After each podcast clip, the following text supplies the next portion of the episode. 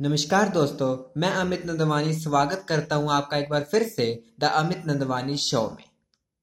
दिल्ली का एक शहर, प्रीत विहार। मैं ऑफ़िस से मेट्रो स्टेशन पहुँचा, समय करीब शाम के सवा सात बज रहे थे। लोगों की चलती फिरती भीड़ में, जहाँ किसी को कोई नहीं दिखता, आज भीड़ गायब। सन्नाटा। सन्नाटा तो पहले भी होता है, क्योंकि लोग फ़ोन पर मशरूफ रहते हैं। किसी से कुछ ना कहते हैं। अभी मेट्रो आने में पाँच मिनट बाकी थे, सोचा फ़ोन में नज़रें घुमाई जाए। जो रिप्लाई बकाया है, उसे पूरा किया जाए। अभी जेब से फ़ोन निकाला ही था कि एलिवेटर पर नज़रें गई, एक लड़की गिरती हुई प्लेटफॉर्म पर दाखिल हुई। मैं थोड़ा करीब गया, पर ना जाने क्यों बिन कुछ बोले वापस चला आया।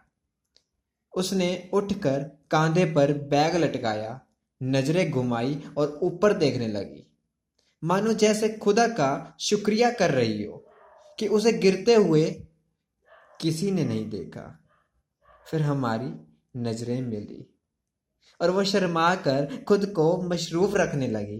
कभी अपनी कलाई पर बंधी घड़ी देखती, कभी फ़ोन चेक करती, जुल्फे संवारती हुई, फिर एक नज़र मुझे भी देखती।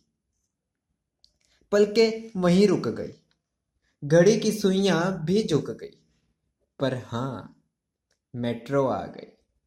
उसने जाते हुए इशारा करके जो बताया, दिल को बस वो छा गई। कम बात, मेट्रो आ गई।